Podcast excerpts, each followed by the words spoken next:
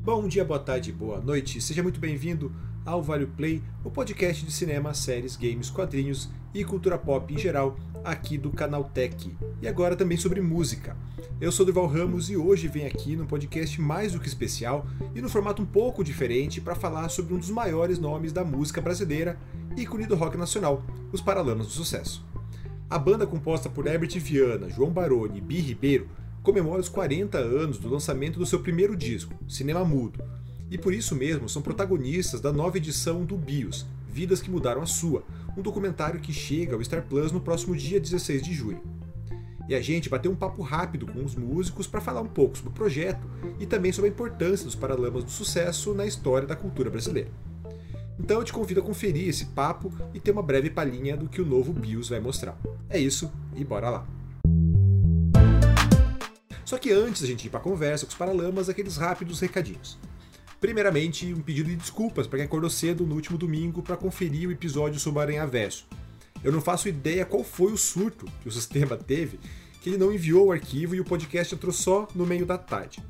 Talvez muita gente nem tenha percebido a falha, mas ainda assim eu quero deixar aqui nossas mais sinceras desculpas por esse probleminha que, sinceramente, eu não tenho ideia do, do, do que aconteceu é, mistérios da tecnologia. E é por isso mesmo que seus comentários e a sua opinião são sempre muito importantes, muito bem-vindos aqui.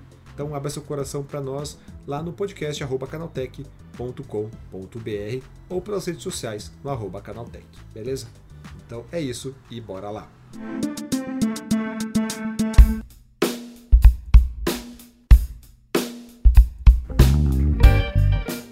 É, pessoal, antes de qualquer coisa, dizer que é um, é um, prazer imenso estar aqui conversando com vocês, é uma honra de verdade. E também dar os parabéns né, pelo documentário, que tá, tá incrível, tanto para quem é fã da banda, quanto para quem quer é, conhecer um pouco mais da história de vocês e também da música é, brasileira. E eu queria começar com uma pergunta justamente sobre isso, né, pra, até para a gente ser um, uma porta de entrada ali.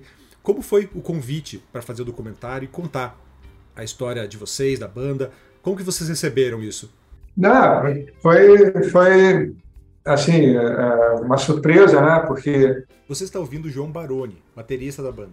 A gente está vindo é, alguns anos, pouco antes da. Acho que foi até no início da pandemia, né? Que a gente teve um documentário. É, é muito lançado, da pandemia, inclusive. Né? E, e aí a gente foi convidado para fazer esse programa, né? Dessa, dessa plataforma. E aí a gente está muito feliz de poder ter a nossa trajetória tão bem retratada, né? O pessoal teve um afinco, um cuidado muito especial em, em contar essa história novamente. A gente estava lembrando aqui, depois de 40 anos, a gente já viu vários programas né, sobre os Paralamas.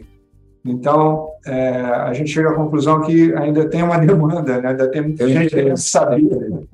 Mas a nossa escola acaba sendo diferente, a história é a mesma, Exatamente, mas é. contada de outra forma. Os frames né, um pouquinho diferenciados e tal. Então foi uma surpresa e um prazer muito grande né, poder contar de novo a nossa história. Né, e, e isso tem um valor assim é, especial porque está fazendo 40 anos que a gente gravou o nosso primeiro álbum. Então esse programa está sendo bem a propósito, assim, né, fazendo esse marco da nossa trajetória oficial, né, que se iniciou. Né? Os Paralamas tem uma pré-história e tal, mas o primeiro álbum é sempre o marco ali, quando a gente realmente é, é sim, realmente nós temos pré-história. É. E uma produção grande, assim, foram entrevistar é, pessoas na Argentina. E este é Bi Ribeiro, o baixista do grupo aqui no Brasil, outros, outros fora dos Paralamas, né? Exatamente. Pegaram depoimentos de pessoas que viram a nossa história acontecendo, foram, foram parceiros né, ao longo dessa jornada. Em especial, os artistas argentinos, né, o Fito e o Charlie, que são caras que tiveram uma importância muito grande, né, uma influência muito grande na composição do Hermes, tudo. Então, então o programa realmente ficou muito além do que a gente imaginava. A gente estava até assim, pô, mais uma vez, né, né mais um documentação, só que foi legal pra caramba. É, e guarda, guardadas, é claro, as devidas proporções, mas... E esse é Herbert Viana, vocalista e compositor dos Paralamas. Se a gente teve gerações com João Gilberto, Caetano Veloso, Gilberto Gil, é, eventualmente uma geração que tenha revelado gente como Renato Russo, Cazuza, Lulu Santos, isso também abre, é, abre uma janela na, no panorama cultural brasileiro muito ampla em relação à, à força que a, a comunicação passou a ter no dia a dia da molecada e eventualmente. Inclusive, o primeiro BIOS foi com os Titãs, né? A gente está fazendo o segundo programa. E, é, ambas as bandas têm uma história muito forte, né? Porque o, o pessoal da nossa geração, o rock dos anos 80, ele ancorou definitivamente o rock na música brasileira, né? E o rock deixou de ser um negócio andró é, é, exógeno, né? De veio de fora. Andrógeno sempre foi, sempre. Por exemplo. É. E aí, não, tem muita coisa, né? Que, que ficou definitiva, assim, com, com a geração dos anos 80, né? A gente falou aqui da Legião, do Cazuza. Então, é, então o rock brasileiro, ele, ele, enfim, se cristalizou nos anos 80 e está aí até hoje. É, tem uma fala logo no, no, começo do documentário que me chamou bastante atenção, em que alguém fala, acho que até o Dinho, é, de que das bandas dos anos 80, os Paralamas são os únicos que permanecem os mesmos, né? Que passaram por tanta coisa, mas que continuam sendo os mesmos por 40 anos. E eu queria saber né, se vocês se veem também dessa forma, né? E se sim, por quê? Bom, para começar, nós somos a única banda que tem os mesmos elementos há 40 anos, né? As outras todas, ou saiu alguém, ou mudou alguém, ou...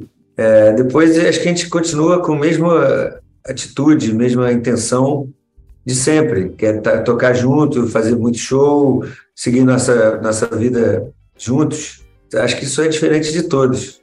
E acho que, de uma certa forma, os valores na, na formação e na orientação da banda, porque quando eu vim morar no Rio de Janeiro, eu não conhecia absolutamente ninguém. Aí no ano seguinte veio um amigo meu para fazer vestibular aqui para uma, uma universidade bem campestre e tal, e não tocava absolutamente nada. Eu convenci ele a comprar um baixo.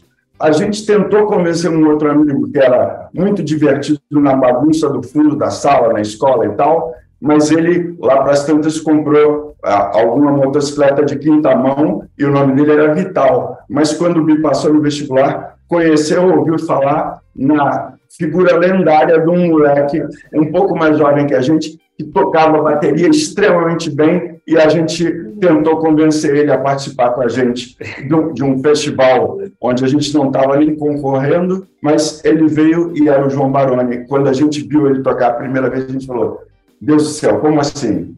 E até hoje estamos é. aqui. Não precisaram fazer muita força, eu topei na hora, não teve, não teve jeito. É porque esse ponto da, da amizade de vocês, que começa no, até antes, né? Uma amizade de infância, que daí se consolida ali na formação da banda. Ela, no documentário, é um ponto que me chamou bastante atenção justamente isso, assim, tipo, que mais do que a banda, vocês são realmente esse grupo de amigos que estão juntos há 40 anos ali, e, e isso é muito legal de ver no documentário, né? Então, como que para vocês, então, foi, como foi ver isso na tela? É, o João até falou, né? Ah, não é o primeiro documentário que fazem sobre a gente, não é a primeira vez que nossa história é contada. Mas como é que foi? Não sei se esse olhar sobre a, história do Paralamas, sob o prisma da amizade de vocês, se foi algo novo aí que, que, o documentário trouxe, como que foi encarar dessa forma a história do Paralamas? A gente é. tem falado que, só para fazer um claro. antes de eu esquecer, é. a gente tem falado assim sobre é, um fato meio bizarro, assim, que poucas pessoas passam 40 anos na vida fazendo uma coisa só, né? se dedicando a alguma coisa, assim, né? Às vezes até são obrigadas a fazer coisas né, por 40 anos, e não é o nosso caso. Né? A gente faz isso com todo prazer, né, com toda satisfação. E, mais uma vez, a gente foi achando a mão aqui nessa nossa inter-relação, né, porque é, os papéis foram logo definidos. Né? O Herbert é o compositor da banda, nós acompanhamos ele, mas ao mesmo tempo a gente também tem um fator de, de influenciar na sonoridade, né? para a música ficar uma música representativa da banda e tal. Isso foi sempre assim. O Herbert, com essa capacidade incrível dele de compor essas músicas todas que a gente canta até hoje, e, e esse é que é o grande barato, né? Quando você vê, você está há 40 anos fazendo o que você mais gosta de fazer, os teus parceiros de vida, seus amigos, e, e, e essa, esse conjunto de, de, músicas, né, essa mensagem toda, até hoje ela tem um significado né, muito forte. Né? A, a letra de Alagatos parece que foi escrita hoje, né? então dá a impressão que a nossa música não teve prazo de validade. Né? É, e, e, isso é muito legal, assim, chegar, chegar nesse trecho né, da estrada, 40 anos, e encontrar esse ressignificado é muito bacana, muito legal. E o programa atesta isso, né? Sim. É, foi tão legal você citar o, o Alagados ali, porque a minha, outra, minha próxima pergunta ela vem justamente nesse, nessa, nesse gancho ali.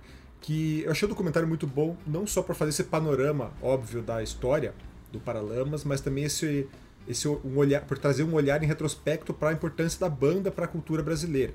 E tem uma fala do Carlinhos Brown ali justamente sobre o Afogados, que é a questão da consciência social, por exemplo, que era um algo que até ele aponta ali que era algo inédito naquele momento.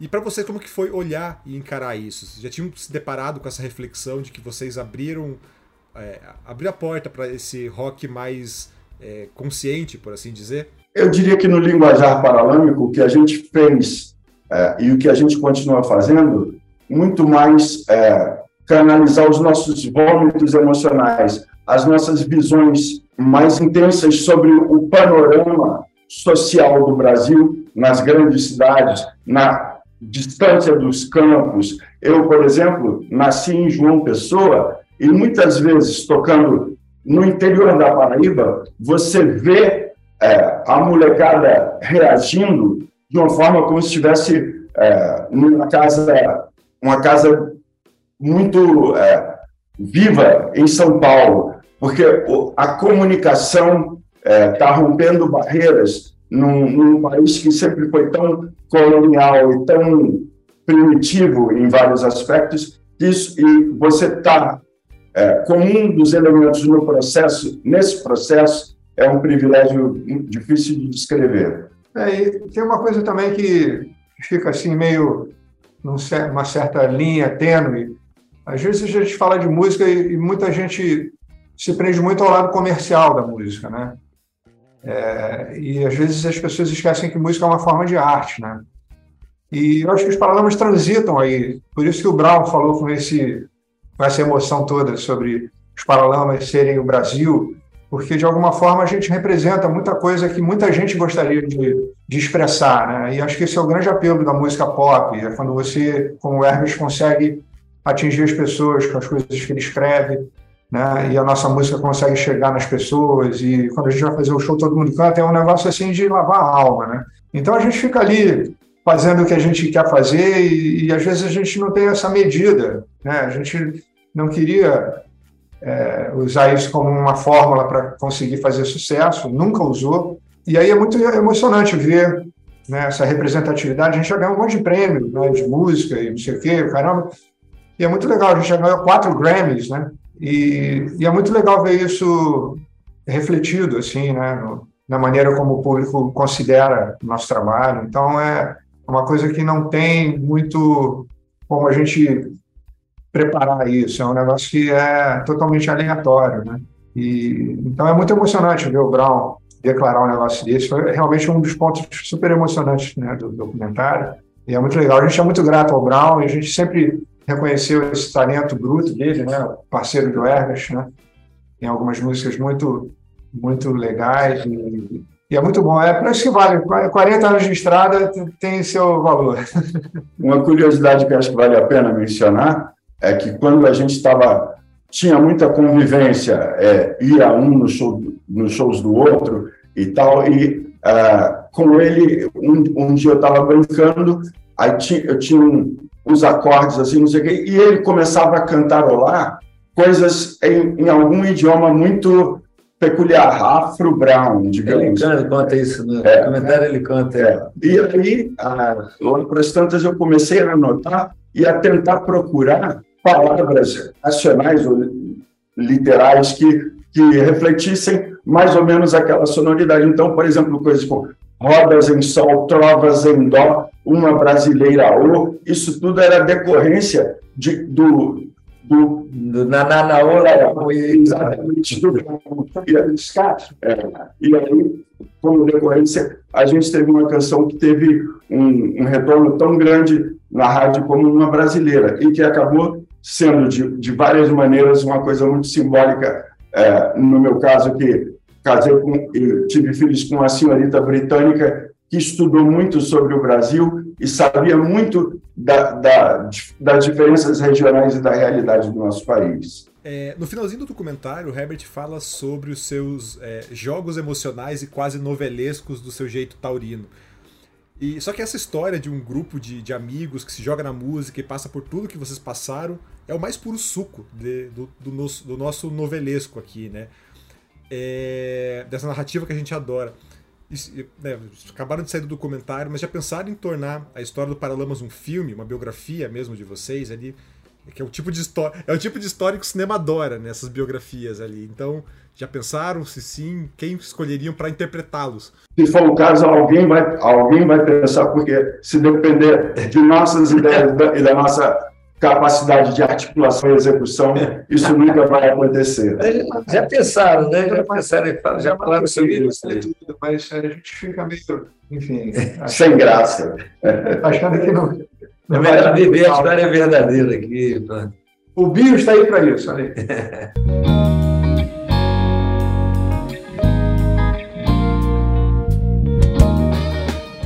Vale ficar de olho algumas belíssimas novidades aí nessa semana de namorados, tanto para você que é solteiro quanto para você que vai ver do lado do crush, do lado aí do seu cônjuge. É, muitas novidades tanto no streaming quanto no cinema, como também nos games para você aproveitar tanto a Semana dos Namorados como esse restinho de junho. Nos streamings, principal, um dos principais destaques que a gente tem é a sexta temporada de Black Mirror, a série distópica que brinca e traz algumas reflexões bem interessantes e também apocalípticas sobre nossa relação com a tecnologia está de volta, desta vez com novos episódios. No próximo chega no dia 15 de junho. É, são novos episódios agora com um elenco, um elenco de peso, que tem nomes como Aaron Paul, Salma Hayek e Michael Cera. Então, são cinco episódios a partir do dia 15 de junho. Também na Netflix, agora no dia 16, a gente tem Resgate 2, filme estrelado, sequência do filme estrelado por Chris Hemsworth, o nosso Thor, que está emplacando uma nova franquia de ação. O primeiro Resgate fez muito sucesso, principalmente pelo nível de porradaria, o nível de ação, tiroteio, tiro porra de bomba que ele traz. A gente traz aqui agora a sequência repetindo a dose com Idris Elba no elenco e com o roteiro e produção dos irmãos Russo lá de Vingadores.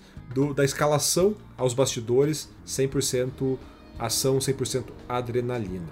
E é óbvio, né? Ó, que a gente acabou de comentar aqui no, no programa, o documentário Bios, Vidas que Mudaram a Sua, para Lamas do Sucesso, também no dia 16 de junho, lá no Star Plus.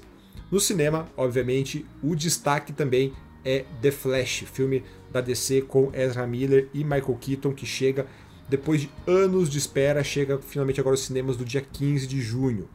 Então, muito provavelmente vai ser o tema do próximo podcast, mas já para você ficar de olho e garantir seu ingresso e ir assistir para ouvir a gente falar aí na semana que vem. E nos games, os nossos amantes de velocidade, a gente tem o lançamento de F1 2023, game que chega aí para PlayStation 4, PlayStation 5, Xbox One, Xbox Series X e S e para PC também no dia 16 de junho. E agora eu quero saber de você se o nosso podcast vale o play.